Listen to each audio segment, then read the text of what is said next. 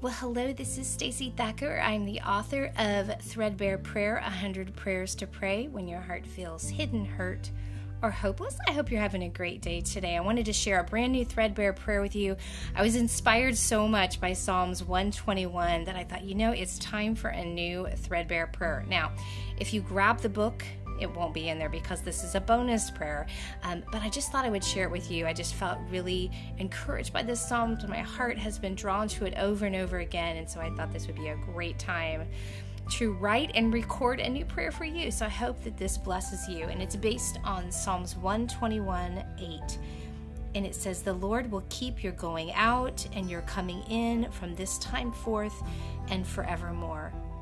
Lord, as I'm moving further up and further in on this journey, sometimes I don't feel like I can take the next step.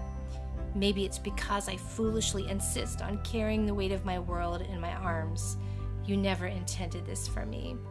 I am fretful, exhausted, trying to hold it all together, and you are always watching, never sleeping, and my keeper. Keeping my life and those I love is no small thing, but it isn't too hard for you. You created everything I can see, and yet you never take your eyes off of me. From breath to breath, your steadiness brings a holy confidence back to my aching soul. And the threadbare prayer is Lord, you keep my life from breath to breath.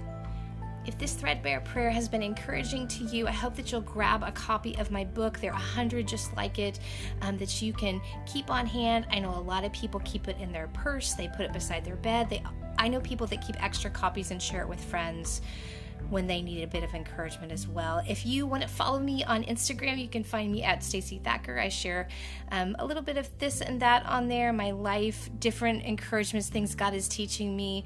Um, I'd love to encourage you in that space. You can also find me at official Stacey Thacker on Facebook or on my blog, staceythacker.com.